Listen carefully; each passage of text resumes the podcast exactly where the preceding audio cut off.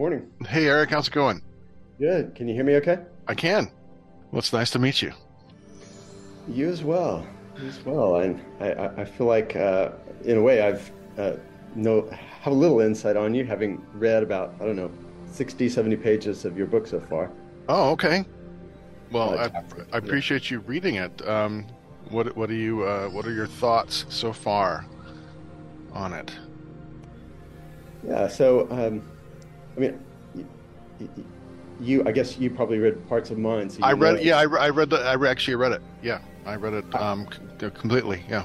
There are a lot of similarities between our books. Uh, I think yours is, uh, I think, more thoroughly researched and high-minded. You obviously include a, a great deal more, uh, uh, or to the extent that they're similar. I mean, um, a lot more um, uh, specific references in the Bible, and um, yeah, I, I, found that very interesting. Um, I, it it helps, right? There's a there's a, a, something intentional about the way I wrote my book, and we can talk about that if you like. But yeah, I'd love to. I do acknowledge that um, I did leave out some specificity and specific references back, um, and so it was. Um, I enjoyed reading your book. Is what I'm saying. Oh, thank you. I appreciate it. Um, you know, toxic, uh, toxic, toxic. Is it dogma? I'm forgetting the name of the section. Uh, uh oh, there's um, the first hundred pages or so. Yeah, it's it's it covers it covers uh, toxic, yeah, dogma and doctrine. That's it. Yeah, and then um, getting into the the the God, the Great and Terrible. You know, specific books of the Bible um, and certain themes that that are really quite I think, troubling that the church and believers tend to look right past because they're taught to, you know, and the church doesn't talk about these things. So, but um, that's, a um, whole, that's a whole other topic. I, that that that could easily justify another book about how um, how the church seems to ignore this for for all kinds of reasons. But I, I have this feeling that most Christians really don't embrace um, some of those things. A great deal of those things. And if yeah. they really not just knew them, but like understood them and mm-hmm. acknowledged mm-hmm. how integral they are to the faith, it would be a different, whole different ballgame. I agree, hundred um, percent. I want to talk about all this. I'm recording it now, so I mean, this is all we will be preamble. But um, well, let me do my introduction, and, and we'll just get going because this is this is going to be a great talk. Great. All right. Hey, everyone, and welcome back to Between the Lines. And today we have a special guest, Eric Guthrie, otherwise known as Pastor Lucky. Eric, welcome to Between the Lines. Thanks, Mark. It's nice to meet you. You as well. Now, Eric, uh, you have a you have a book. Uh, it's called Enemy Playbook: Powerful New Strategies Demonstrated by Skeptics to Raise Doubts in Christians.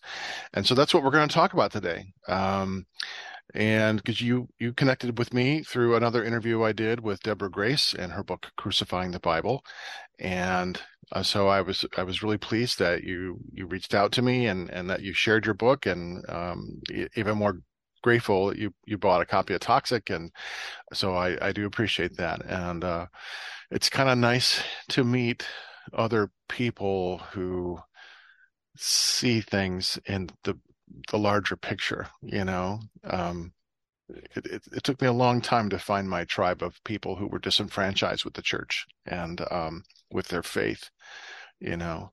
But that's one thing i really don't know much about your faith. So I, I, got some questions. I mean a lot of questions dealing with like writing and those kinds of things because you know this is a, a, writing show. But but beyond that because of what you write about i mean there's still so many other things to talk about. So um but but let me ask you that like what was your religious upbringing?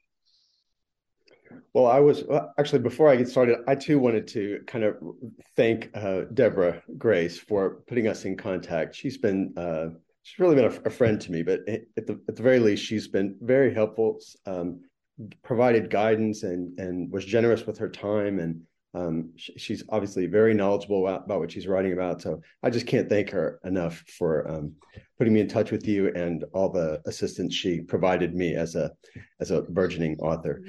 Um, so uh, to answer your question, um, uh, th- were you asking about me as an author? I... Yeah, well, know, we're going to talk about a lot of writing things. Usually, because most of my shows, interviews tend to focus on fiction writers.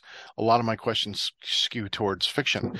Um, but Deborah was the first nonfiction writer, you know, and also we dealt with spirituality, and it was at a time where, when we met, that I was really, was, she was the first person I had met who finally found a, a very similar vein that I did to kind of tap into and to express why she's a non-believer. And so it was uh it was like oh, I'm not the only one. And since then I've met a, a fellow other groups. Um, I'm in a couple atheist writers groups. Although I'm not an atheist, um, I'm not sure.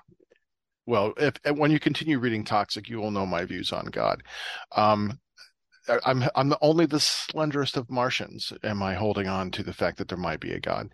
Um, you know, if there's a God, I can accept that there's a deist God, just a creator God who's out there, just you know, just jerking off in space and creating things.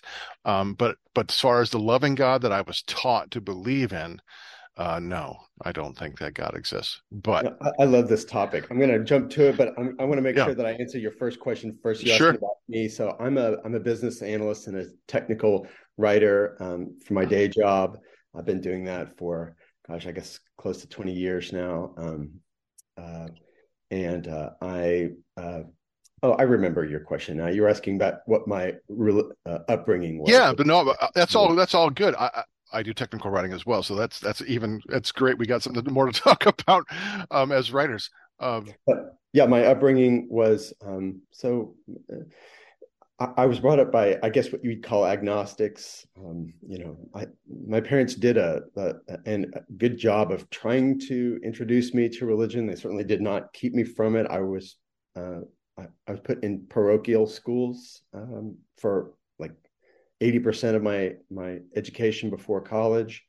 Um, uh, and my parents tried to uh, explain to me why having an open mind is important. So um, I got all the exposure I needed, but they were not believers. I mean, it's it's it's hard to make yourself into one if you aren't one, right? Right. Um, so, um, but you kind of tend to grow up in that. I mean, that that's you tend to you are like I, I always grew up in the church. It was just this was the the lenses that I was given. Like here's the worldview, here's reality, you know, and that's just you, you have that assumption that this is reality that we see so much in Christianity. They just assume they're right and everyone's wrong because it's part of the doctrine, you know. Um, and that's that's the, exactly the lenses I grew up with in a very fundamentalist, you know, Pentecostal background, and uh, that has a whole other can of worms to it, you know for sure. Um, yeah, you raised a point a second ago about um, you know big picture. Um, how about how you you like to talk with somebody else who's seeing it from a I guess a ten thousand foot view, if that's what you meant. And you know that's an important issue to me. Um, you know, I'm the son of an academic, so I really appreciate um, attention to just detail, but I really like knowing that I'm listening to people who know exactly what they're talking about. Um, and so I really respect that um, kind of formal uh, pedagogy, that formal um, type of accruing knowledge and peer review. All that stuff really resonates me. Let me just make that very clear. Um, but you know, I, I really it, it occurred to me somewhere along the way that that approach is this is just my opinion, right? This is what suits me, but that level of detail and specificity and analytical nuance is is inappropriate for looking at Christianity. And that may sound strange, but I just don't feel like Christianity ever provided any kind of basic evidence that ever would rose to the level where you would be um, using that kind of detail to to analyze it. It's almost I, I keep using this analogy. I'm not sure if it's good or not, but if you and I drove along and saw a car smashed along the side of the road, right next to a, a guardrail that had a mark on it, and we just looked at it and said to each other, "Yep, there's a car that was in an accident and looks like it hit the guardrail." And somebody was standing there and said, "No, no, the car wasn't in an accident. It it imploded on itself, and it just looks a lot like it was in an accident." And so we know that the next kinds of questions that would go into the research or investigation about this, right? It would not be calling you know somebody from NASA who understands colors and spectroscopy to start looking at the paint to decide whether or not it it actually touched other things and at what force level those kinds of things. So it just in a way that kind of specificity seems like it just has no business in this discussion about the veracity of christianity. So that's one reason why i wrote my book at the level that i did was because that's the level i think this conversation should be at. We we really don't need to leave the shallow end of the pool to to to test it and to talk about it yeah that's where our books differ like you had said i mean i uh, you know spent most of my professional life in academia um, and i still am so uh, it's hard I think, as I even mentioned in the book, you you can take the believer out of the academic, but you can't take the academic out of the apostate. Um, once once I had dealt with the emotional toll of becoming an apostate and realizing that everything I believed was just a bunch of shit, um, for you know 40 years of cognitive dissonance finally coming to a head, you know, it, my intention was never to write that book. It was just I just started venting my emotions and all the things that bothered me about about Christianity and my belief and how angry I was and frustrated. And you know, two days later, when I had written 40 pages, I'm like, oh, this needs to turn into something. You know, I, I might as well. And that's when, when once the emotions were dealt with, then my it was better, easier for me to process academically you know do my do my research and diligence. And for me it wasn't as much like what your approach. I agree with you in some ways because most i think most christians are rather ignorant of what their bible says. They, they know the doctrine that's been taught to them but they don't know their bible. Um you know, and I something I'd always known, and but one allowing me to, to research and to be able to point out these very specific things, it was like taking taking the game to their yard, you know, with their rules. Like, okay, fine, I'm going to force you to confront, you know, force Christians to confront what's in their Bible, since most of them lack knowledge, and uh, that was my approach. But that's just one of you know your approach is very different we both see the same problem from different angles i think they're both important so kind of is it because your position is it's really impossible to deal with irrational belief with rational thinking. I mean is that why you really kind of don't need to be you know have overkill in this area? Well um so sure i get that question but before i answer it i'll, I'll tell you what's interesting um, firstly and that was what you said about your the, your writing approach was which was quite different from mine. It seems like you had a um, a, a, cathartic phase uh, mm-hmm. initially to to kind of vent and get these things out and maybe just see what they look like on paper or see how you feel after you've you've expressed them narratively. Um, and then the analytical side of of mark of you you know came out. And that's interesting. For me it was uh, it's the opposite but it was quite different where I had ideas building up. I had these kind of thoughts and what I sounded to me uh, some maybe some chunks of wisdom in there mixed in there somewhere. So, and I found myself having several hundred pages of rather poorly organized, just kind of independent thoughts. And I thought, okay, I've got a book's worth, right? And only through that process did I did I end up throwing out like the vast majority of that. And that was really just the seed. That was the starting point. Going through the culling of all that kind of writing prep stuff is what started something that then later on was actually a process to me. So um, it's quite different. Mm-hmm. But um, why don't you ask me that question uh, again about the the rationality of thought? I didn't quite catch it. Um, I, I, was approaching it because you said we don't need to go beyond the shallow end of the pool, and and I was just uh, trying to articulate that in a, in a way that I've my my version of or view of that is like it's impossible to deal with irrational belief with rational thinking. You know, that's the thing. It's hard to provide facts and, and information because Christians are taught to push everything through the God sieve. you know, and facts aren't important. It's your faith. When especially when your religion tells you to lean not to your own understanding. And let and we see through a glass darkly, even though God gave all these books to them to understand himself, you know, understand God, he just says, you know, just just don't expect to understand and don't think too much. Just just trust. And and to me that's dangerous thinking. And that's what prevents a lot of christians from accepting truths about their bible because they're not taught they're ignorant you know um, and that's in the truest sense of the word. They lack understanding because the church isn't going to tell them about the Gospel of Matthew. No one knows who wrote that, so we slap that name on. They're not going to say, "Yeah, the end of this book of Mark, the last twelve verses of here, uh, that was those were added on two hundred years later." You know, they're not going to say those kinds of things. Or yeah, the flood myth that was a twelve hundred years old by the time it, whoever put it in Genesis did. You know, they're not going to say those things because then it undermines the doctrine that this is God's word and it's seamless and perfect and all this jazz. You know, so you can't. Those facts don't tend to mean much to Christians because they just said, "Well, God," you know, it's it it's it's hard to break that uh, that wall. Yeah, I, I that certainly resonates with me what you're saying. Um, I, will tell you, I'm I may have a an even less orthodox view than many agnostics um, and, and, atheists, if that's what you want to call me. Um, and and that is that. Uh, yes, it's true that y- you really have to suspend um, a lot of rationality to believe in in in Christianity. But I mean, let's face it, if that God were real and if he were true, he could be exhibiting divinity, he could be performing miracles, he, he could be resolving contradictions, even some paradoxes, I suppose.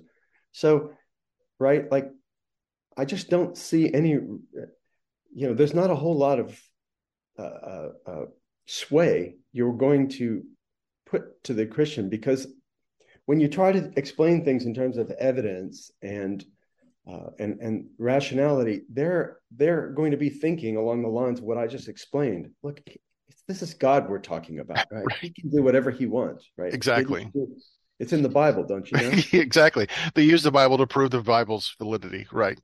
So my, well, I guess what I've evolved to think. I, I didn't fully exhibit what I'm telling you now until the res- this book was completed. This this book helped me grow um, in my in my, my way of thinking because um, I used a lot of some evidence based arguments in my book even, but now I think the questions need to be even more reductionist, right? These questions need to, to be asked at the very fundamental level and go no further than that, really.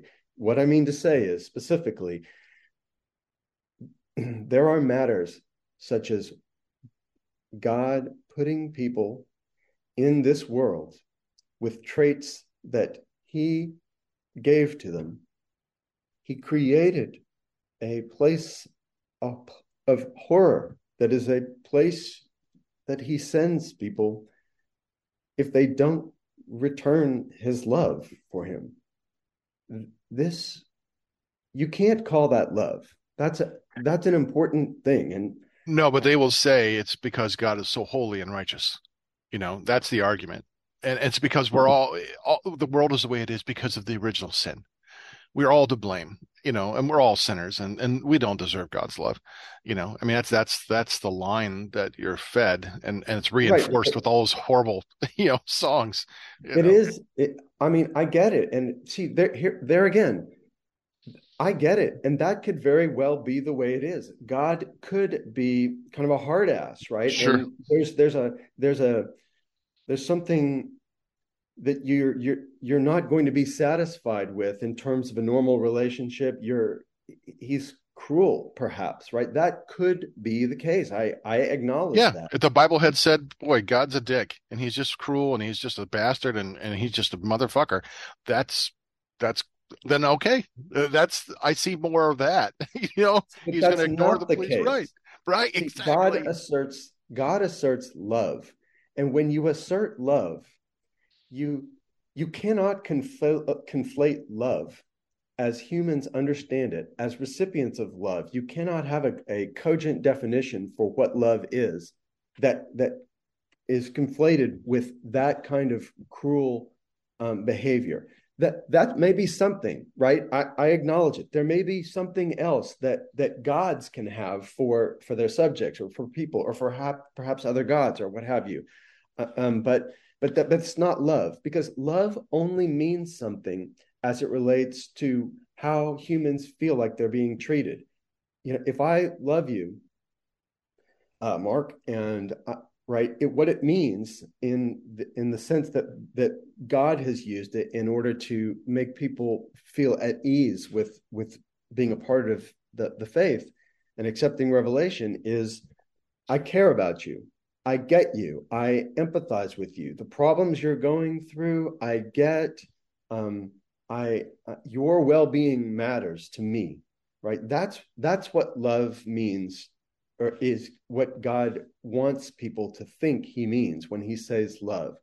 And we that that is a, a wonderful, healthy, holistic definition of love. And anything beyond that, anything that includes acts of cruel, cruelty where there's retribution given, um, where loyalty is not returned, this is clearly not love. It may be something else, but that's not love.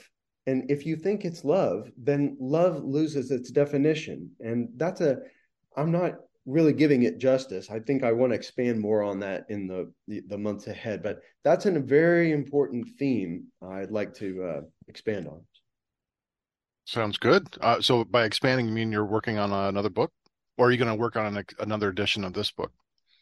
I have another project I'm I'm working on. I, I definitely would like to write another book. I'm trying to think about what's going to be the the, the, the case that makes the most sense to make to mm-hmm. an audience that I have would have access to. Mm-hmm. Um, um, but uh, but I'm also working on a, a, a study about prayer. I'd like to um, I'd like to provide a, a better approach to uh, showing the efficacy um, of prayer on supernatural acts in, in, ways that some of the studies that you probably know about about um, the effectiveness of prayer uh, ha- have shown shortcomings. Um, I think there's some real fertile ground there, and um, I, even think, even though it's sort of counterintuitive, I might be able to get um, Christians on board um, to uh, this kind of effort that I'm talking about.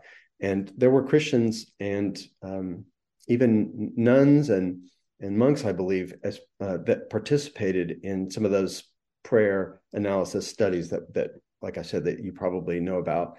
Um, so um, I'd like to do that, but I'd also like to write another book as well once I can formulate a, a, a good uh, thesis.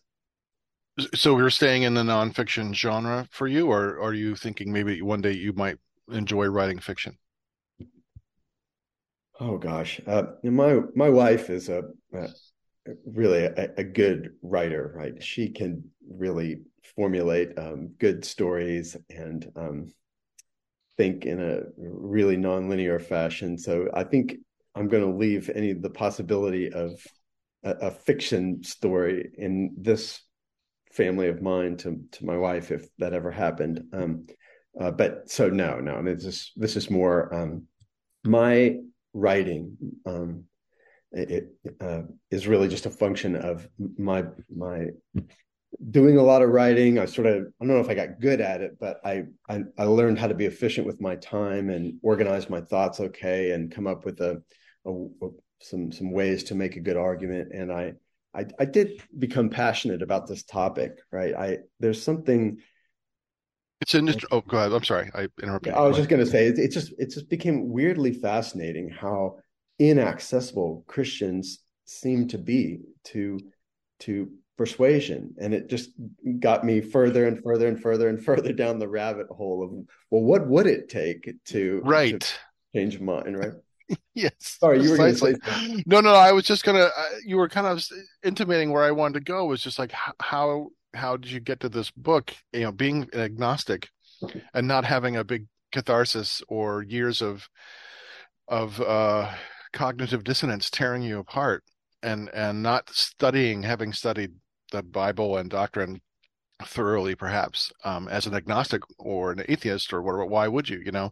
But so that was my next question because you also interviewed christians for your book to kind of see their beliefs and that's why i'm fascinated about this process like how how did you approach these believers and or did it just come from an uh, your experiences with them talking with them or were they very open about why they refused to listen to evidence and and why they could make arguments? Because it all it becomes all circular you know eventually it all points to well god is god and he's always good. We're not meant to understand.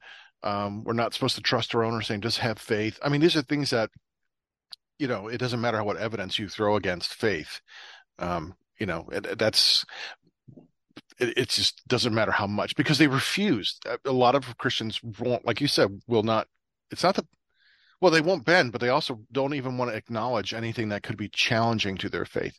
You know my family has pretty much like just done this to me um because they just don't want to deal with it you know? Uh, they just they just refuse to acknowledge it to try to understand it you know? Some still try to like invite me to church and just think that that's all i need just i just need to come back to jesus. And i'm like you have no clue what i know. I know your bible better than you. I'm asking you to simply confront these verses and tell me what it means to your faith. But they refuse you know yeah, and like you said, that that's that's a a, a theme. That's a point I make in the first third of the book. So uh, I want to make sure I answer your question. But the the book is organized into basically three sections. The first one is where I sort of make a case of what the what I think the the mindset and and and um, issues are with the Christian way of thinking. Then I go on to give some strategies to to uh, help a skeptic uh, have more fruitful discussions with the Christian. And then I introduce what I call scenes, which are basically vignettes or scenarios that introduce a story, a picture, and some pretty penetrating leading questions that should form the basis of a of a of a lively debate. But to answer your question, um, the uh, the process was I wanted to do a field study, right? I I I I'm not a researcher. I did not create a formal study, but I did want this to be ground in something more than just, you know, Eric's ideas, right? Um, so that my hope was that it would provide um, a little bit more grounding in my assertions and, and testing of them, and it, and it did. Uh, it, it, I'm so glad that I, I did that. But I found them on social media and just on the web. Um, I offered them a little um, compensation for their time. And um, I spent two, three, I think uh, two or three, sometimes four hours with some of them. Um, and there were 10 Christians uh, that I interviewed. And there was a range of, um, I could call it committedness, but there's no there's no exact word. Maybe it's devoutness, but some of them were were very uh, serious about their uh, their faith, and others um, seem to be able to have a slightly more objectivity about it. Um, but they were all very friendly, very nice, um, and it was it was uh, it was very interesting. I did not. I did. I decided not to try out the book on them. In other words, I did not take my arguments and say, "Well, let me show the world that they work," and so I'm going to debate some Christians and watch this. Sure. I did not. I decided not to do that. I, I instead wanted to, um, uh, uh, like I said, kind of uh, hone some of my arguments better based on the responses I heard back from them. So I would sort of gently introduce some of these ideas. I would explain to them why I felt that way, and then we would have a very gentle kind of back and forth about it. Uh, that that sounds like a great way to approach be, because you you you're coming to them as someone who's questioning and uncertain, so you don't cause any threat that that's how I perceive it, you know. And I know I'm very threatening because I of of again, it's nothing nothing that I go out of my way to do to to say I'm going to bring your faith down as much as that you know uh, because I know the scriptures fairly well. I can make a good argument. I can point out things that they had don't know about. I know about Bible history and how things were done and a little bit about that kind of study. And so it automatically puts them on the defensive. And especially since I used to be a believer, they just tend to think that Satan's got me or that I'm just full of sin. You know, that's the, like I made a shipwreck of my faith because I've done something, and that um, Satan's talking through me, or some ridiculous stuff, you know. And so, I, I like your approach. I can see why they might want to open up to you because then that gives them opportunity to kind of share their faith and and proselytize a little bit too. Yeah, they did, and I uh, my book is replete with uh, reminders and justifications for why uh, I think respect and empathy are just um, it's part of the strategy, right? That's basically what I what my book was. If you want to get anywhere, you need to think of this more this intransigence that Christians exhibit about their faith um, more as a problem of a of, of tight knots in a in a string that's going to take a lot of time and effort to uh, to to untangle. And that you're go- you're only going to be able to do that if you're being very uh, uh, cognizant of where they come from that they probably have good reasons for believing these things. And you're also going to have to be doing um, uh, almost artificially exhibiting your own flexible perspective, right? You're going to be showcasing for them so that they can model, hopefully, in time over how you uh, formulate your thoughts, how you can see things objectively and that's only going to happen if they if they know that you're earnest that you care about them and uh, there's another thing I, I recommend. I probably should have made more of this. It's just one of the strategies that, that I added, but I recommend to my readers or to, to debaters of Christians to abandon the position of of there being no God when they have debates. And what I mean by that is, um, or the reason I say that is because it's the least defensible thing I think that that a, a, a an agnostic can have or a, a, non-believer of Christianity can have. Neither you nor me nor anyone can prove whether there is or isn't a God. To maybe to your original point, Mark, and so to have any kind of you know uh, to to use there not being a God as some kind of uh, implicit foundation of where you're coming from in that argument just automatically is going to turn off a Christian. And it should. You don't have certainty about that. I know you don't because you don't know anything that I don't know about that. So I think it's important.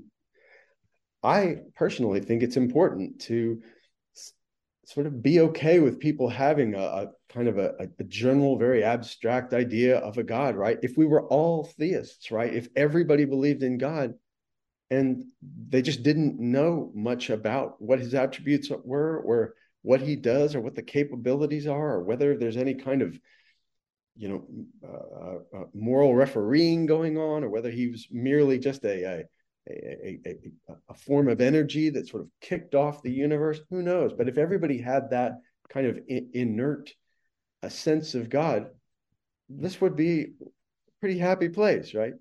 So i that's an important thing that I think will help bring authenticity and make it authentic when you when you exhibit uh, uh, uh, uh that that empathy.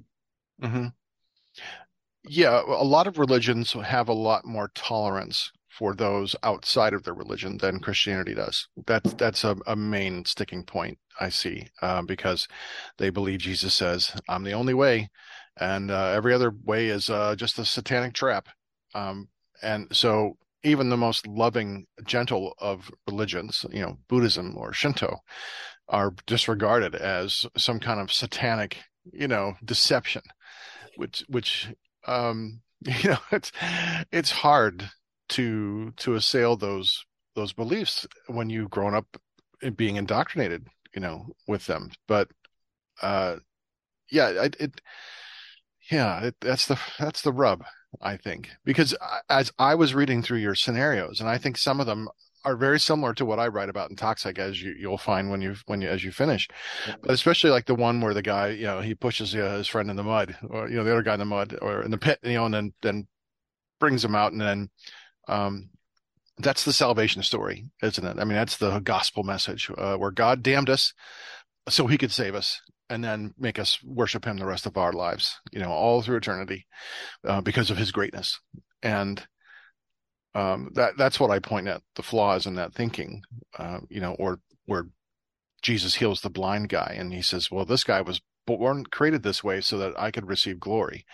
I'm like, wait a minute, what what kind of what kind of horrible psycho parent would blind their children just so they could cure them and then get glory out of it later on? You know, it's just very psychopathic, you know. Um, and so those are the kinds of things that I I point at that's very similar in the idea that trying to help people what I call meta faith, this concept of being shoved in the water to drown, only to be rescued and and to say, Oh, thank you, the rescue and the rescuer never lets you forget the favor that he did. I saved you from drowning, even though I pushed you in.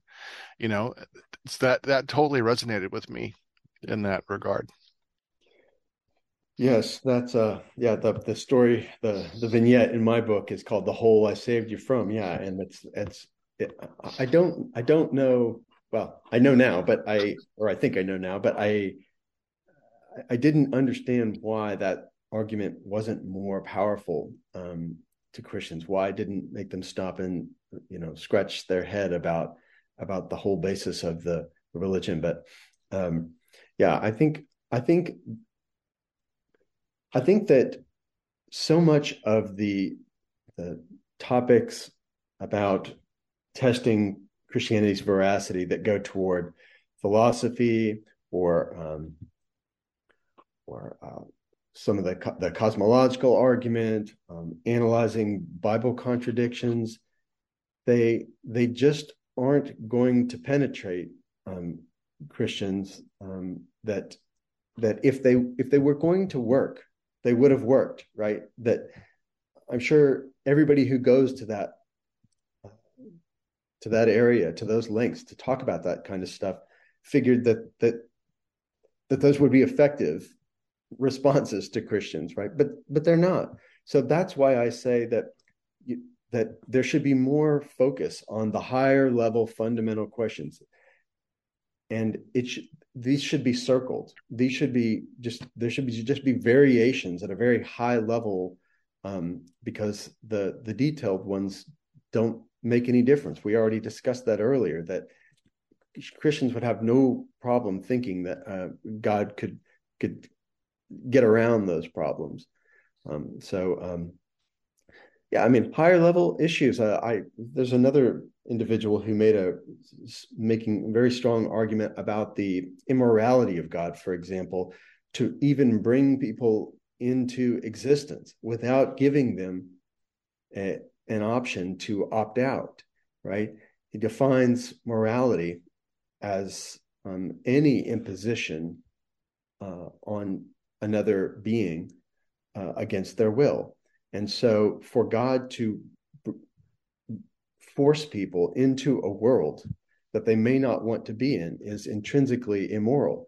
And if he truly is, as as he and others uh, assert, is omnibenevolent, then just by definition, a, a better world, a more moral world, would be one in which you had the option to opt out and go to another world, another universe of your choosing. Yeah, not play the game. Right. Right. You'd still be able to live in this world. And if you wanted right. to to experience and, and be shaped by and mature with these the hard uh, lessons that this world offers, you certainly could remain here, but you you wouldn't have to. Now that's a very powerful argument to me. And so arguments like this at the high level are seem to be where we ought to corral this this mm-hmm. discussion more. I think this is where my experience of being a toxic believer for decades comes into play and to help you understand the toxic mindset, which is what I do a lot of in toxic is by because I used to be there. I was one of them. I know exactly what they're going to respond is response is going to be. And and what you said there, yeah, philosophically it, it makes certain sense but you're saying morality in the way that we are limited to as human beings and you've you've kind of forgotten the argument as well god is god. He can do whatever he wants. You know we're just these lowly pieces of clay that he made us. Um, and he's the argument will skew towards but he saved us. He gave us a way out of our horribleness, you know, which again, it's complete rubbish, but that that is the that's the fallback because what what you've fortunately not had to endure your whole life growing up in the household that you did was the doctrine, the indoctrination of all these beliefs that I've had to tear down, you know, and write about. So I, I feel like I'm an insider. Like I know the stuff inside and out. Um, and, and that's why I try to write about those things because I know the toxic mindset. Uh, when you were talking, I was I was like formulating the responses that a, a, a toxic Christian would throw at you, and how I know on a, uh, the unassailable belief because at the high level of things, the ultimate answer is going to be, well, God's God, and I'm not. So, you know, and how do you get past that? You know, I mean, and that's why I didn't try to. I I didn't I didn't try to fight that as much as use it. You know, use it in saying, look, uh, I know what you believe, and and and that's why I went to say, okay, let's let's go with your belief. This is the word of God, and I'm not going to do any spinning or tricks or anything. I'm simply going to show you what it says, and and let you answer for these things, and and that's what the tactic that I took. But um, so I think they're both very difficult, both challenging. You know, as someone who's rational thinking like you, your philosophical points and your scenarios make sense to me. Like I get it. I'm right there with you. But when you, the doctrine that you're fighting against tells you not to trust your rational brain and to simply just trust God and that God is God and we're not supposed to understand his ways, then that becomes part of the problem, you know? It certainly does. yeah, yes, I know. It's difficult. It's, it's really frustrating, you know?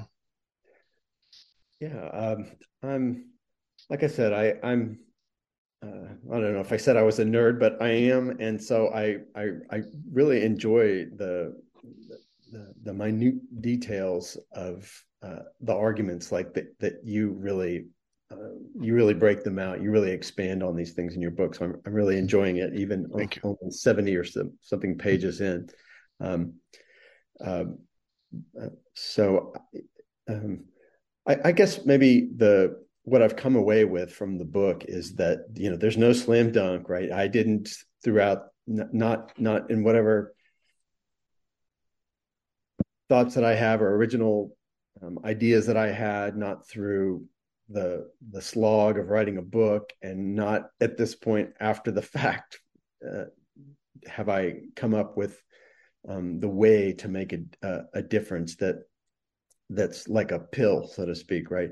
Um, but I do think that um, I do think that there's a there's a a, a path where people of um, on either side of it, right, believers and non-believers can talk, and if if there's enough empathy and the arguments are are constrained if that is to say if people use these kind of vignettes to discuss topics and um, use some of the techniques that I've given to help keep um, uh, folks from going off into entirely different philosophical tool belts to discuss things, then it helps. That's a big part of what I wanted to put forth and what I think is helpful is that if, mm-hmm. even even with this this simplistic instrument that I've given, which is a uh, a picture, right? or draw a picture, right? There's something kind of uh, low level, maybe silly or something sounding about insisting that people use pictures. But goodness, I liked your pictures. You know, I thought they were helpful, and and like Kurt Vonnegut uh, was a Cat's Cradle. Is that the one where he draws pictures and um, you know, I no, I think they're they're simple. They're great illustrations. That's why we have icons. You know, they're they're representations of something so that's how the early people before they could read this is how they were taught with pictures you know so it, it makes perfect sense but i use them not to be trite and i i put a lot of effort into avoiding sarcasm and mm-hmm. mockery mm-hmm. the yes. pictures are are meant to expand on a strategy i made in the strategy section of the book where i explain that constraining the discussion is important um, having there be some ground rules to where the conversation can go. I specifically talked about the uh, the, the very easy escape route that um, probably anybody can do it, but in this discussion, Christians will use the ability to move between uh, the, the, the matters of whether the, the Christian Christianity is true and whether there's a God.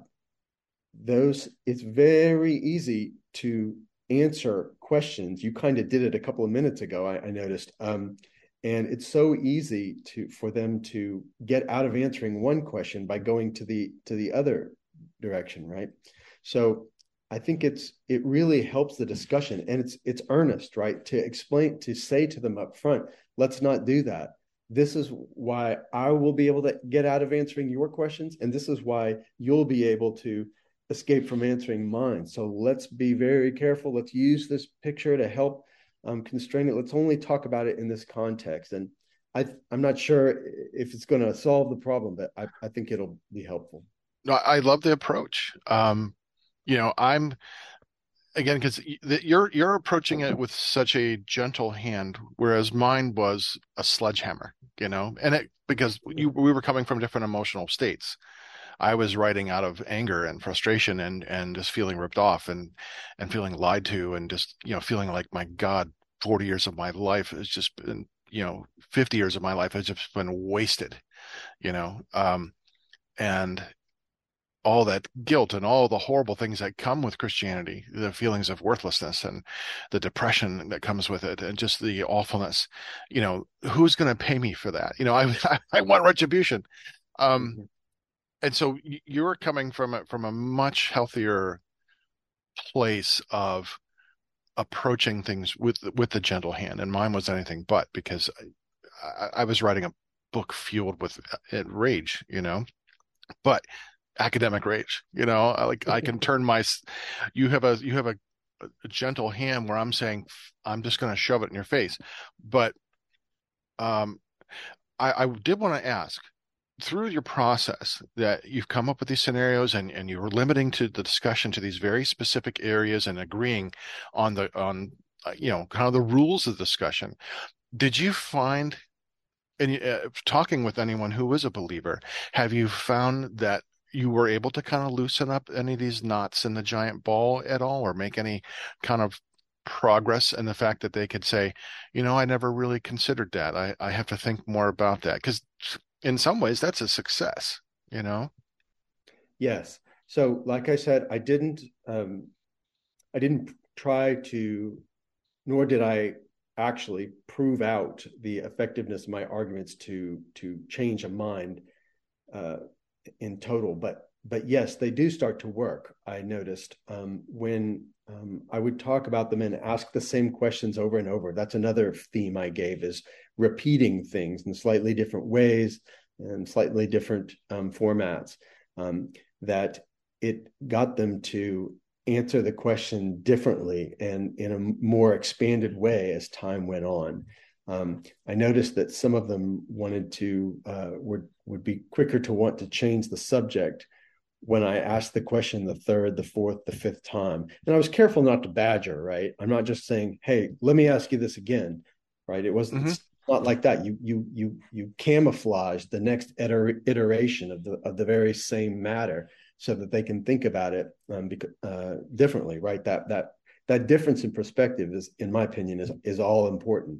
So yes, Mark, it it it it did start to work. Um, I can't wait to put it into practice more mm-hmm. going forward now that I'm finished with it, because I would like to be able to uh, sh- showcase its effectiveness in a more straightforward way. After all, it is a debate book. I put forth strategies.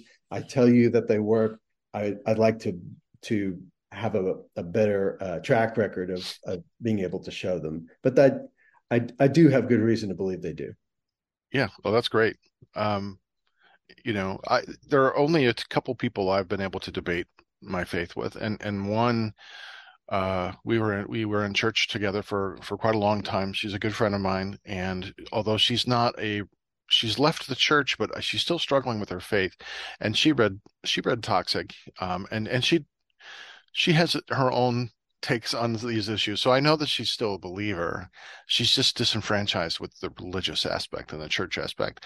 And the other was a cousin of mine who who definitely we both came into it knowing we weren't going to convince the other. And we loved each other, you know, so it wasn't like we were trying to. It was just a matter of talking through things.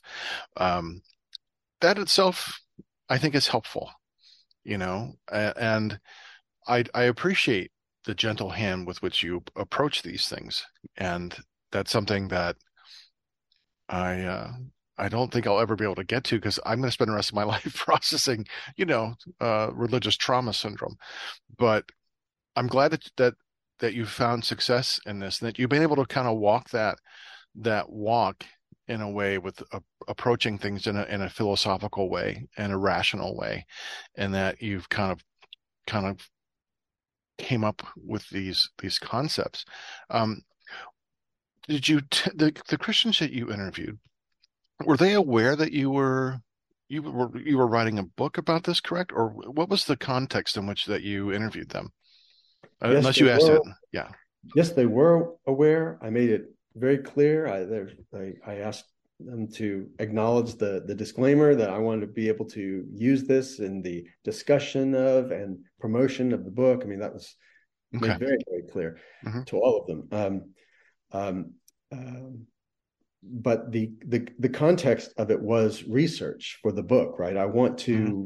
talk with you about the topics I've written and find out what you think. Do they work? Am I am I saying things that make sense to you? Um, okay. Uh, right. I, I, wanted to find out if I was just if I if my thoughts were a bunch of recycled arguments that that they had never thought of, or maybe that were just as offensive as anything else they've heard. Right? I didn't, I didn't know, and you don't know those things until you sit down and talk to five or ten people and see sure. what happens. Right? Right. Exactly. Uh, so, um, and let's see, just to expand on it more, um, I, I, do have uh, I've video taped all the I tape it, um, but there's videos of all of them, but I haven't put them on my website yet, um, and I need to do that. So that's that's going to happen. And it's it's interesting. I'll I'll take uh, excerpts um, just just only because of the time uh, elements that they remain interesting.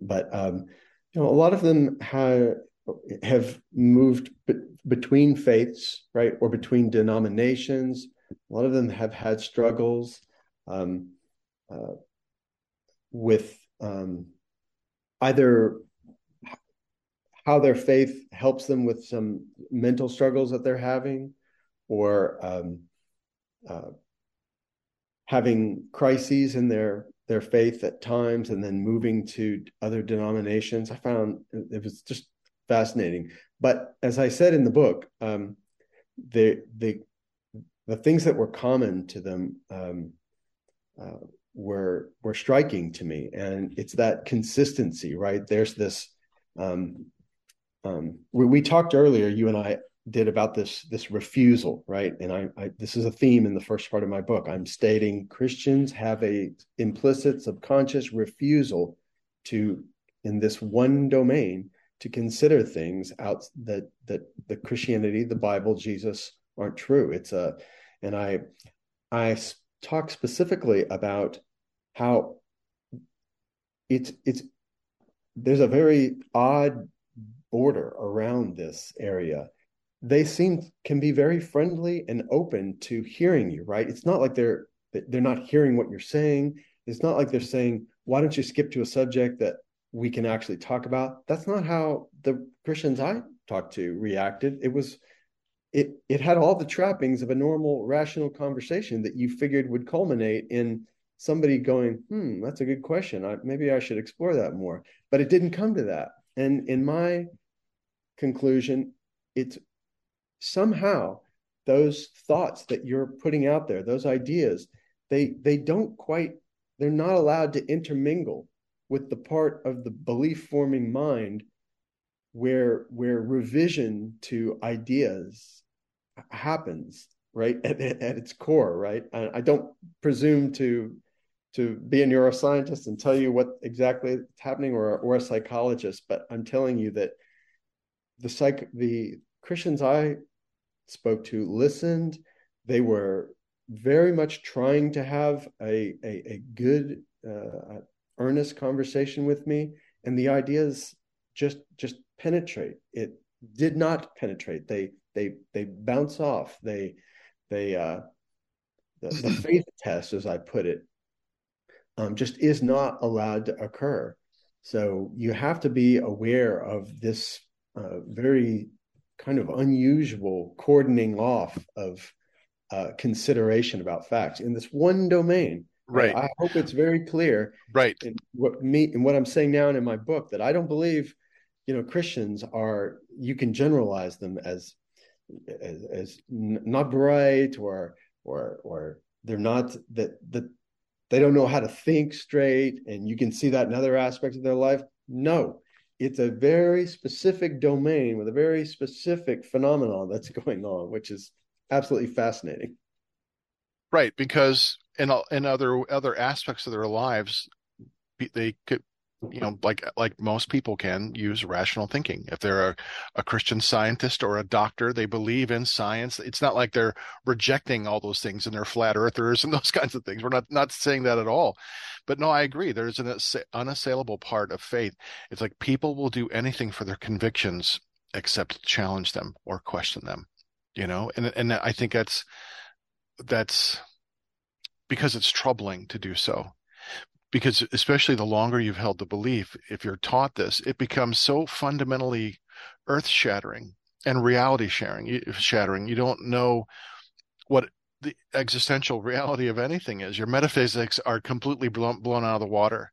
You know mine were. I felt like the cosmic rug had been pulled up and i'm just standing in space like hovering like there's no ground underneath me anymore. Everything that i thought was true was gone.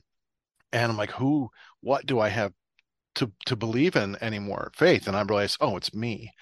I can believe in myself. Um, but it is a horrible thing to feel that reality fracturing and so i think the psyche protects against that. It is more easy to swallow the pill that christianity presents you than to accept the shattering fact of the reality behind the religion and and i think that's more that's more troubling because then what are you left to believe in you know, I, I think what that's you're talking that's about. What you're talking about is just is the shortcoming that I that I have, the biggest shortcoming I think that I have when I'm trying to write a book on this subject, and that is I, I just I can't imagine that, or I, I can try to imagine it, but I mm-hmm. really mm-hmm. can't get inside and and understand just how powerful it is. And even if I could, it, it doesn't make a difference because if there's indoctrination going on, right? Indoctrination is effective, whether we're talking about religion or or in some in some other political area. political the same way right? As we see in our nation we're just being torn this way because everyone is taking a side. It can be only one or the other. I'm like no it can't be. We've got a whole spectrum of beliefs. So don't don't fall into this lie. No indoctrination is dangerous no matter where it comes from. I should also say that uh, this is probably a good time to mention that i've sort of changed the, how I'm approaching this whole matter, right? It, it to me, the obvious way to uh, the reason you'd write a book like this is to convince people to stop being Christian. Hey, wake up, listen, these ideas don't make sense. This is what you should believe, right? So I was kind of proselytizing from my own uh, uh, agnostic uh, way of thinking, right? A vacuum of a of a of a God idea, so to speak but now I, am I'm, I'm mellowing out more. Um, now I want to kind of explore uh, more about good ways to um, uh, have very fruitful, honest discussions between uh, uh, believers and non-believers. I want to find out. I want to get more into the loosening of those those knots. I want people to. Um, I want people to be able to to have more civil discussions. I want people to be able to trust one another more when they're having discussions. I want to, I don't want to be a part of anything that adds the coarseness to the this discussion. Uh, there's no point in that to me, um, and there's a point not to do that. I think that's very important. Um, so that's kind of where my where I'm going now with it. that's good because we are demonizing one another mercilessly you know, uh, politically and uh, and every other thing. I think social media has made us monsters out of a lot of us. A lot of brave keyboard warriors out there. You know, you say something you don't like, and they'll they'll eviscerate you. You know, and uh, to be able to disagree on things and still be civil to one another and and you know like I, I still have friends and family who are believers and I love them. Uh, it just they they know that I'm not a believer and that's they struggle with that but at the end of the day I hope it doesn't change their love for me you know and and the friends I have who are believers I I, I I'm not going to ridicule them. I, I want them to see my position. All I want is for understanding. I guess that's that's all I'm looking for. Just know why I be, I don't believe anymore.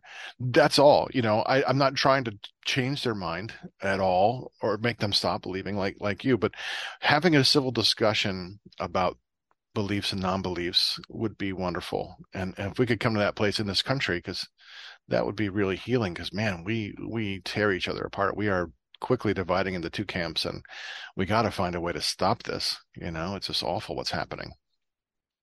I, I couldn't agree more. Um, yeah that's that's the the noble goal that i have some that i have interest and maybe a, a little bit of uh, influence on at this point so, yeah. that would be that would be wonderful. Oh um, tell me a little bit about you know the the pseudonym you're going by pastor lucky. How did this persona come into being um, well, I, you know, I don't come at this with uh, an interesting background um, or a lot of agnostics and atheists I've noticed come from kind of where a story that's not too different from yours, where they've been indoctrinated. It's been a, a very intense style of Christianity, and now they're here to tell the tale from the other stand and how how bad it was. And so I wanted to have.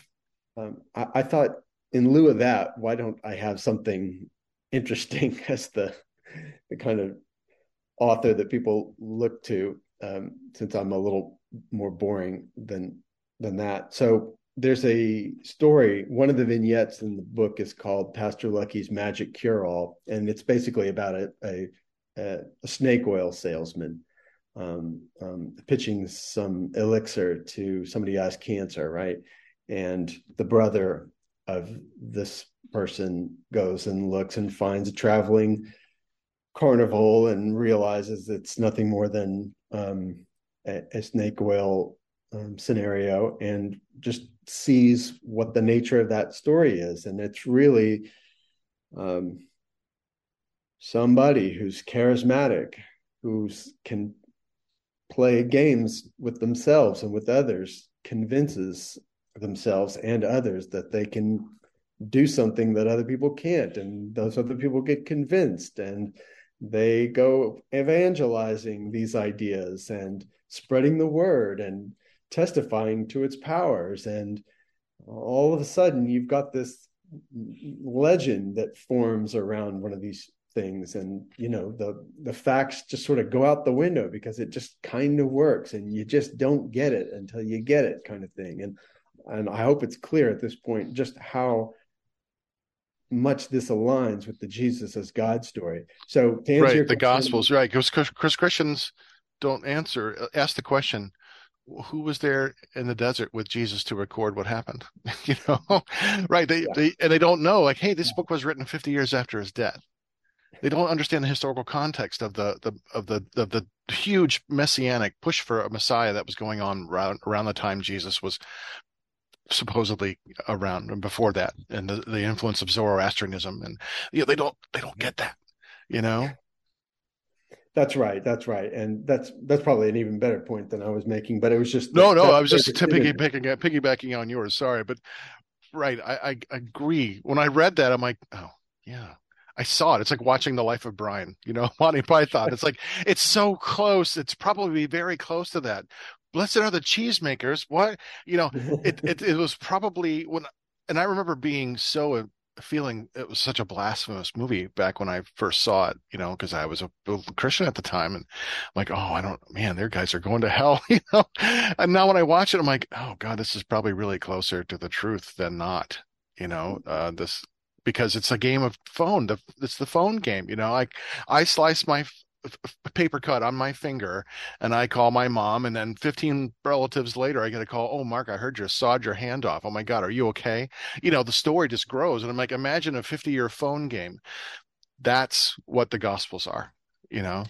So much so that by the second century, forget the guy's name, I mentioned him in Toxic, where he had to say, explain it all. Like, oh, uh, God must have given them perfect memory, divine memory. That that's it.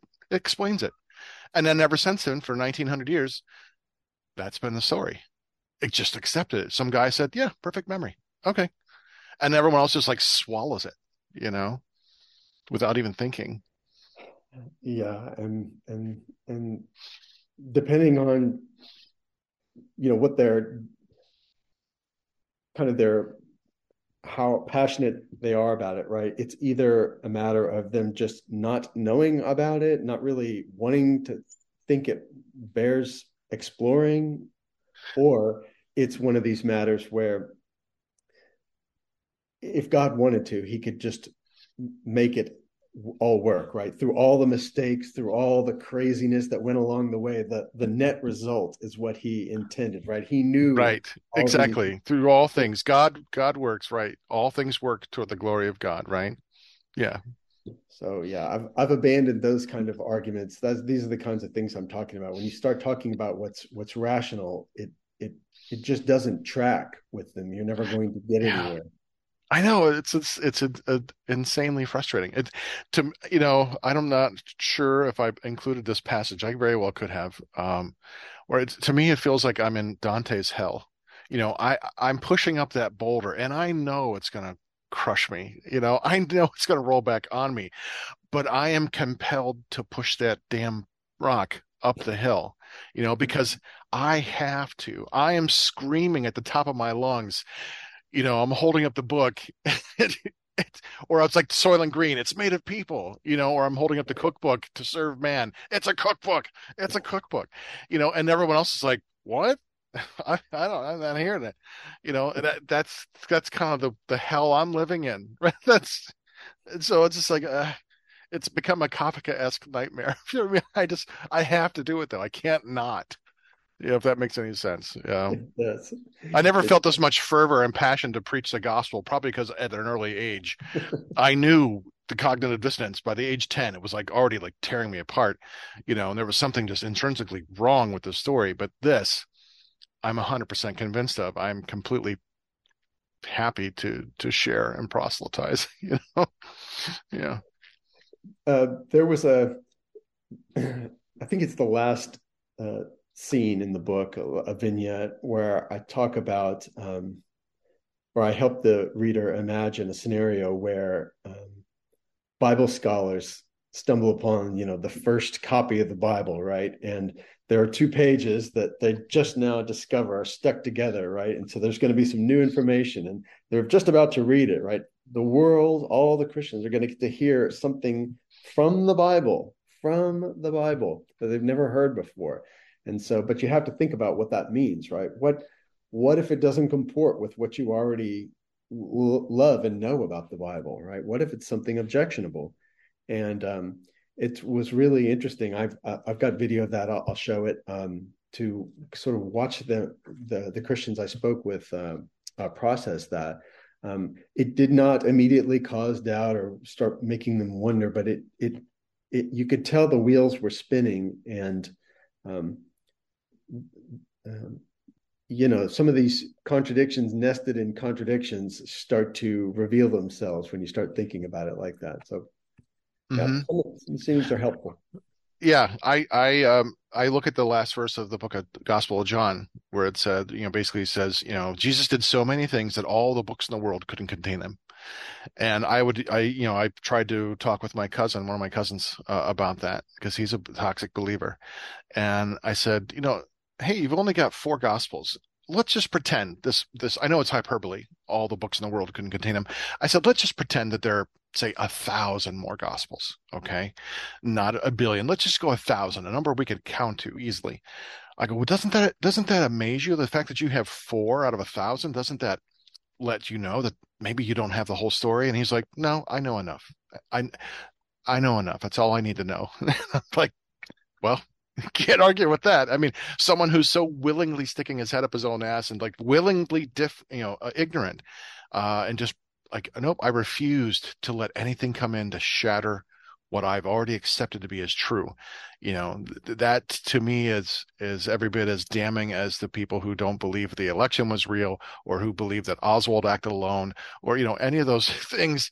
Uh, it's just like you will refuse to acknowledge what evidence and and truth about this, and you were because uh yeah, yeah and, and so I, I I was that's why I was really happy to, with your book in that regard. Like I want to know you know and people have studied this too like there is something unassailable to faith that um that it, since your if your approach brings about some of the loosening of that i'm not going to say the conversion or deconversion any loosening and, and providing some kind of conversation would be would be helpful i think in the the larger and, scheme of things to your point what about the what about the passages that that provide evidence like self evidence like Romans 9:15, right? Talking about how um, God really has kind of made his decisions about who he's going to pardon, wh- who he's going to have uh, mercy on. Um, right. The the predestination, which was a whole sect of Christianity, though, you know, the people who believed, you know, it's all preordained and all you can do is hope that you're in that very limited number. The rest of you are just screwed, you know? Right. But it's still there. It's a yeah. very important yeah was it the Calvinists? Very, I think. Yeah. A remarkable thing to be in the Bible, and it gets it still gets used, and people don't understand what what exactly that means, and and how the extent to which that contradicts eh, just completely with the notion of real love. That you right. you can't, you cannot have both. Right. I mean, and with the fact that we look at when Paul was telling people to not marry and things like that in the first century, it's because he was thinking Jesus was coming back like next week. You know, like, look, guys, there's no time for this shit. Jesus is coming back in five days. You got to get your stuff together, man. You know, and and and that's the thing. It's like, what's it been about 1900 years? You know, um, and they they don't quite grasp the the reality is that he he was writing these books, these his letters to certain audiences, not to anyone who spoke English, because there was there was no one speaking around English at the time, and all the books of the Bible were not written for them, and they were not a. It's a patchwork. It's not a seamless garment. It's a patchwork of contradiction, different audiences, different and different methods, and and to shove an interpretation upon the text that fits a, an ideology is what's been done since the very beginning, since the books that were chosen for the Bible. That's how they were chosen. We don't like the politics of this book, so we're not going to include it. That's that was how arbitrarily some of these books were dismissed. Well, this guy says something that we don't agree with, so it can't be because you know we know better. So there's this human arrogance and conceit that comes into how the book was. You know, all the 66 books were put together, or you know more if you're uh, have a Catholic Bible. Um, you know, there's just so much Bible history that Christians are unaware of, and but I don't even know if that would make a difference. But I honestly, I, at this point, I just I have no idea what's going to make a difference. You know, it it wouldn't make a difference. I um, yeah, which is why I I don't I didn't decided not to go down the rabbit hole with it, and yeah, I want to keep it keep it at the high level. If we if we can't get past the questions that I'm asking, there's no reason to go any deeper. Right. You're you're you're looking at things at like like intro to philosophy, intro to ethics, you know, 101, um, kind of looking at and, and extrapolating from a, a, a, scenario, some kind of moral truth or, or reality, and, and, and then applying it in, in a religious sense or to the believer. And applying is something innate that's being taught to believers. You know, you here's a story about Daniel in the lion's den, and now you apply it to your life and say when when you are in a lion's den metaphysically, uh, you know, God will save you. Um, that's that's not true at all, but that's the the thinking. So that could be the you're in. The fact that they're used to applying this abstract concepts into their daily lives, thinking that God will do this for them, that that might be the avenue that you get in with okay, since you are good at applying things, here, here's a moral absolute. How do we inject that in? It's almost like you're a, you're like a, an inoculation.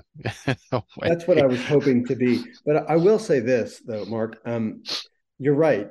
You're you're 100 percent right. The book is at a philosophy 101 level, but I don't. Um, I, I don't. I did. I don't mean to imply that um, that the deeper levels of discussion and consideration and analysis about philosophy are are not important to have. I just don't think Christianity ever earned its place at the table to be part of that discussion. Those are not good, well grounded um, uh, tenets of philosophy, if you ask me. So I think it's very important. I reached out to uh, philosophers, anthropologists, psychologists in the writing of this book um, I asked for feedback. I wanted substantive feedback. I got it. So I care a great deal about that.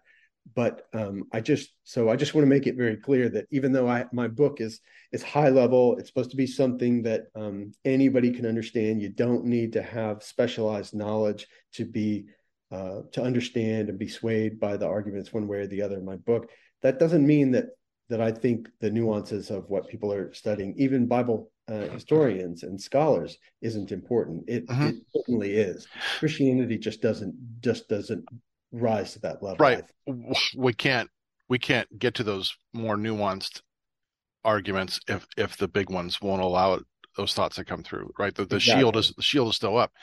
Right. No. I, exactly. Um. And I think that's because of my being on the inside. That's why I chose the inside route because I'm thinking I, I need to I need to disrupt this from within, you know, um, as Shakespeare writes, to be have the Christians hoisted with their own petards. I'll dig under their minds, um, you know, and that's the hope. And and by by you know here this is this is i'm not making this stuff up this is in your bible yeah god says it's great to smash babies against rocks okay god is thinking here's the best way to populate the earth incest okay uh, Adam and Eve had three sons. Let that sink in. Okay, so where did everyone else come from? You know, um, and just start thinking about that. Here's the most supreme deity being in the universe, and the best he could come up with was incest. You know, and and then the toxic doctrine that comes from that, where they try to rationalize the behavior. It's because oh, the gene pool wasn't uh, disrupt, you know, corrupted yet, and all these horrible things that they will use um, as I write about in the chapter on incest. So I, I get it. It's like there is such a force against it. It it can't anything that fights against the reality that has been constructed for them automatically gets dismissed because it, it it's it's just uh it completely it's it's unassailable in the fact that they refuse to let anything challenge it. It's like they look the wrong way. Nope, I can't see it. They show them a mirror. Nope, there's no face in that mirror. I'm not going to look at that. It's, it doesn't. That's not me. You know, it, it is. It is staggering. Um, the kind of mental gymnastics that it's required to kind of make any headway let alone you know substantial headway so yeah I, and i'm I, learning I, so much from your book um mark like i'm like it's right here i'm reading you. it um, i love it um so to your point about uh i think you're making a point a stronger point about maybe somebody with a more fundamentalist view just now and i, I totally agree.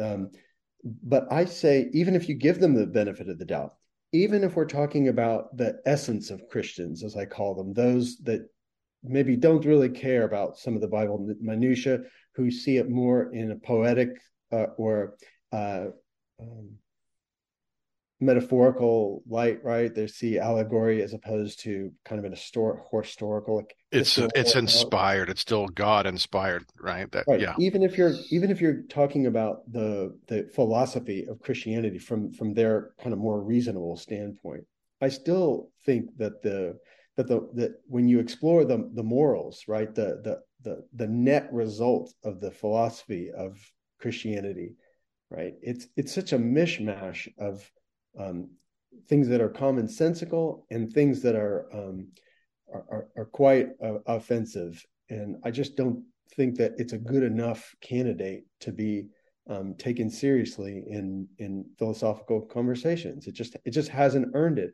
I'm not saying that it's wrong. I'm just saying, uh, and that that that it's been proven wrong. I'm saying if you if a criticism of my book is that hey you've written this at too high a level you need to um, at least take uh, have a master's degree in philosophy before you start opining about this. I would wholeheartedly disagree. You you you don't have to. If you want to criticize um, um, my assertions about other gods being present or whether whether we have good evidence for um, a a, a theistic body in this universe, then that's a valid criticism. But you don't have to have good education to be able to point out some of the obvious shortcomings of Christianity. Right. Yeah. And by high level, we we I want to carefully make sure that people not take that as high minded or high level in that you need the superior academic uh, you know ability to analyze or background like you said you don't need a PhD but you're looking at things at the macro not the micro. And right. and you are taking things at a very kind of basic I won't say superficial basic entry level. Like well let's just look at questions of belief and morality and conviction those kinds of those kinds of basic concepts and try to come to some understanding there. So your your book is really about approaching and, and trying to come with an understanding understanding both sides and allowing people to at least mull over the considerations of a of an act whether it is moral or good in the in the broadest sense possible and then the hope of applying it to their belief you know like is there can their their god does this. So if if it's not moral here why is it moral over here? You know that's how i that's how i read your book. That's right. It's it there's a lot of street epistemology in the book and yeah that's right. I mean let's let's test whether these the way you're forming your beliefs kind of makes sense. Let's see if we can come to mm-hmm. agreement mm-hmm. about that at least. And you're right eh, mark i, I won't um, I won't refute your use of the word basic to describe the the level that I some of my arguments are at, but it, it's like it, it goes back to that scene I gave you about the car that was smashed along the side of the road. It, it it's supposed to be basic mm-hmm. that level. When somebody else walks up there and, and claims that that car was not smashed but but imploded on itself. You don't get more complicated. You don't get more lower level. You don't explore the granularities. There's a basic, if that's the word we're going to use, there's uh, a, a, a, a fundamental level that we need to be at to discuss whether that makes sense and explore, going beyond. It's a first step, perhaps. You know, it, it is like what Plato would or Socrates would make an argument, you have to start with a basis of where everyone can agree on something. You know, can we find what it is that we all agree on? You know, like in the nature with the, the car, like it, it, we, we can rationalize things in our brain, a series of events. And most rational people would take that, the guardrail and the car is dented. It's right next to one another. We see the same color of the paint that's on the car and the guardrail we see a skid mark perhaps on the road, we can use was it you know de- was deductive or inductive deductive reasoning to put the chain of events together. That's how police procedurals are done. We find evidence and we make a picture based on what the evidence tells us. We point to a, a, a hypothesis, and that's exactly what your approach is in, in a in a gentle way by looking at these things in the first steps in the simplest of terms. But simple is not bad. It's just like we need to start somewhere and let's try to start with an understanding here before we can move on to anything else, you know? Right. That's right. That's what I'm saying. That the fun Christianity certainly has a, fundamentals on which it's built on and built around. They're not good fundamentals. So I'm hoping to point that out. That's so fundamental is probably the an even more apt term for it. Yeah. No, I, I agree. I agree. Um, now, how long did it take you to write the Enemy Playbook?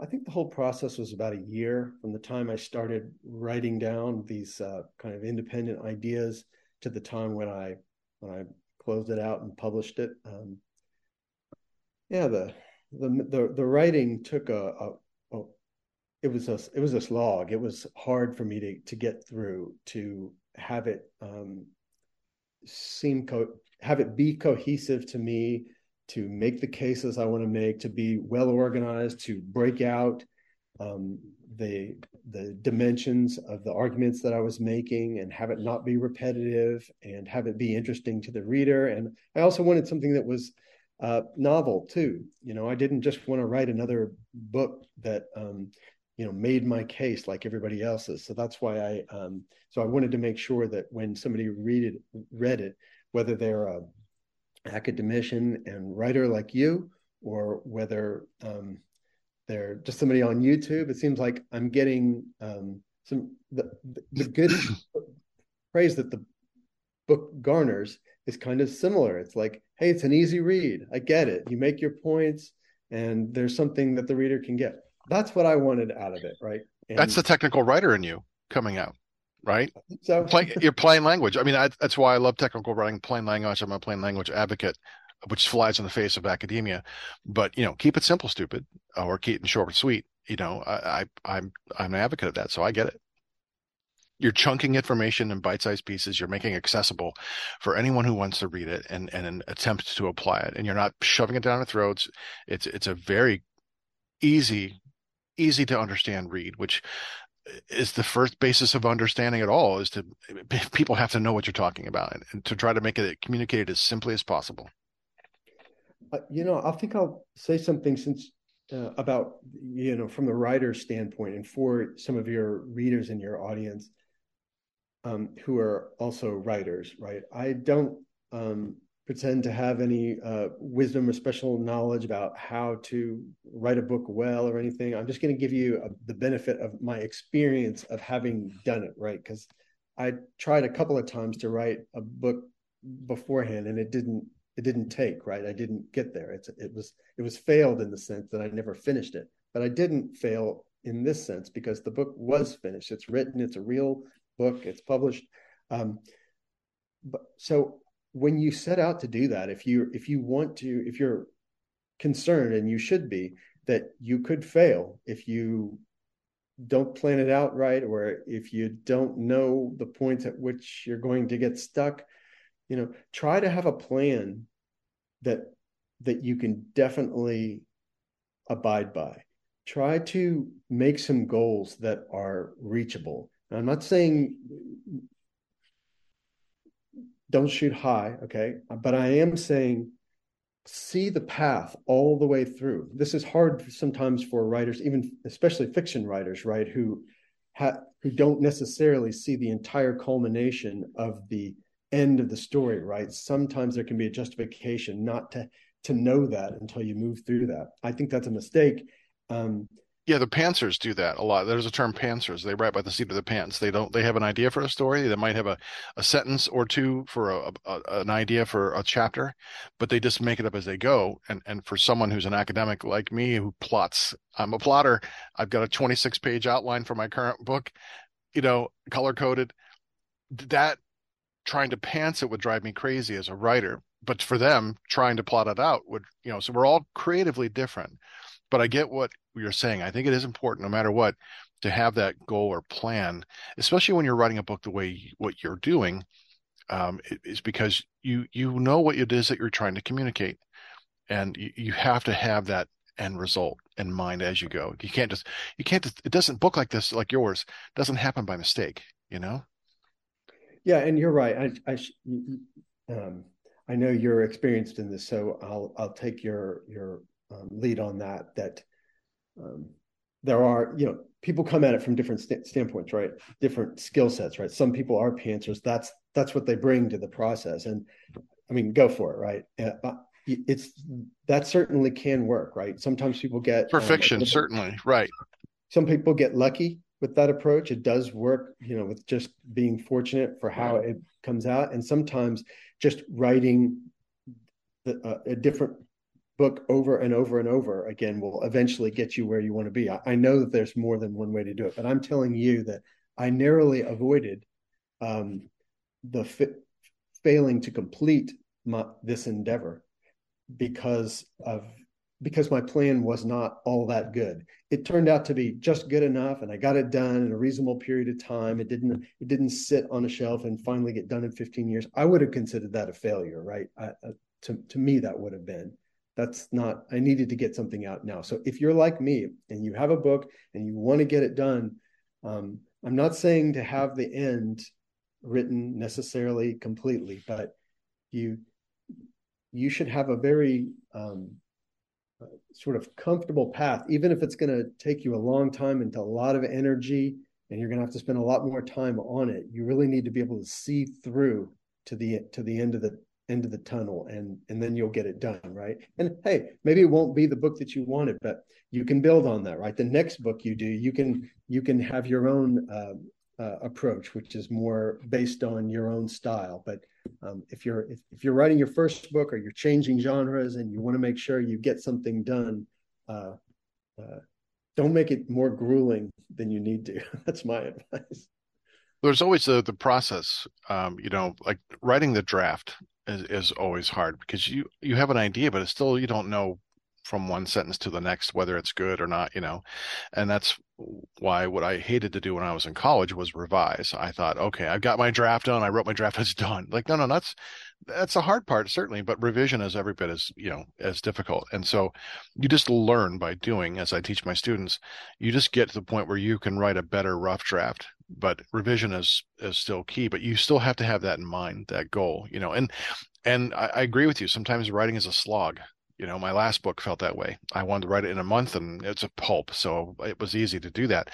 But I only had like one good day of writing where I felt one or two out of the 30 or 28 or so that I felt like I'm doing good work today. The rest I felt nothing and it felt like, oh, this is just this is just grueling like, you know, um and I think with a lot of writers they'll, they'll hit a wall like three quarters of the way through where like at least I do. Like by the time I hit three quarters of the way through, I'm done with the book. Like I want to just finish this thing because I've rehearsed the end so many times in my head. I know what's going to happen. I just have to force my fingers to do the work to type the words. You know, um, so I'm not sure if that if that was something that you felt as as you went through this book or you had different emotional response to it because like when you finish it there's a great sense of relief in a way and and that you can release it into the world you know but you have to go through it's like an emotional it's an emotional state of of, trial you know before you get to that point. You do and yes i, I did mark. I um, i had trouble uh, having a excuse me a refined uh, iterative process. That was hard and i think that's maybe you said it better than i was uh, attempting to say it and that is have a kind of have a real good sense of of process. You know you're you have a story in mind right? You or you have a thesis you're going to um, break out and defend whether it's fiction or nonfiction or what have you. But um and and you're passionate about it and that is what you want to make sure that's what you are really trying to safeguard doesn't get lost in the process and i get that. But um you're you're going to find if you, in my humble opinion that the process is very important in how you get there right? Uh, otherwise you may not complete it. Your drafts may go off in a direction that you don't want. You you may not have been anticipating what it takes to refine it to your level. So get good at the process i i say. It it it doesn't rob you of whatever you know magic fairy dust or whatever word you want to use uh, that you're bringing with, to the story it, it, it won't go away. It's it's already formed it's already on paper got it on your one pager it's not going anywhere. You you have nothing to lose by coming at this like in the way that uh, uh, a foreman or a supervisor does to a construction site and saying okay things need to get done. Things need to be built right? Um, i don't i don't think you have anything to lose No, I agree. Sometimes you get in the way of your own self when writing. You know, you just like you stand in the way uh, of of your success or just you know getting it done. But you know, I I completely uh, understand that. you know and that's that's the one thing i love about the show and, and i know we've been here for about an hour and a half so i'm gonna i want to wrap things up and not keep you for the rest of your day but that's the one thing i've loved about this show so much is that interviewing and talking with a lot of writers who are so very different you know we we all kind of go through this different processes. We start with an idea and we end up with a book but how we get there it's so unique and different for every writer. And and that's what i really love about doing this show and like for meeting people like you and and you know connecting in a in a way of, of our views of spirituality that's that's even from different points um that's great. But just to just to hear and talk about the creative process um you know that's still fascinating to me because uh, there are times like i just don't want to write and i admire people who have that gumption to write every day you know and it's like bravo you know i, I don't i gotta force myself sometimes to write and if i'm not feeling like it you know, it's okay, but um, but just that you've written something uh, and and that you agree, you got to get it done. I I will take that also as like, yeah, I got to get back on my own horse and start writing again. Neat. Well, I um yeah, you're right that it's it's it's neat how there are so many different ways that that this can be done, and it's still all culminate in the same basic uh, you know a tome it's a book at the end mm-hmm. right? It's a it's a story. It's it's really cool how there can be so many different approaches to it and i really appreciate that you took time today and, and showed some interest in in uh, me and and the book that i've written and and i hope i offered you something of value to your to your viewers and so forth Oh, I'm sure you did, and certainly to me. And I've I've thoroughly and enjoyed this our talk, and I, I, really appreciate you taking the time to to meet with me as well. And and um, the last thing I want to ask you, and for all of our our viewers, where can we find your books or your sure, book? It's on, yeah, it's on, yeah, it's on Amazon. Um, the name of the book is Enemy Playbook, two words. So you can go right to Amazon and buy it. But um, I direct most people to the the website, um, Pastor Lucky. It's P A S T O R, all one word, pastorlucky.com. And uh, there's a button or two on the on the main page, which takes you to that uh, to the page on Amazon to buy. Excellent, excellent. Well, thanks again. I'm going to do my outro.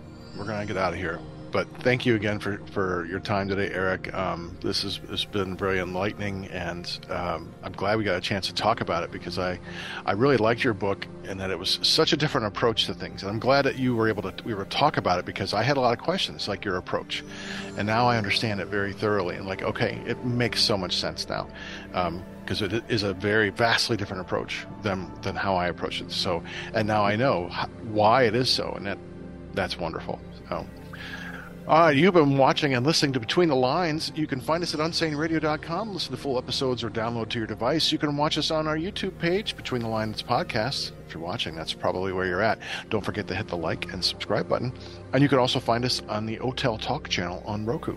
If you know someone who'd like our show, tell them about us. And if you're a writer who'd like to join me for a chat, email me at betweenthelines54 at yahoo.com, betweenthelines54 at yahoo.com. And Eric, here's my cheesy outro. See you next time between the lines.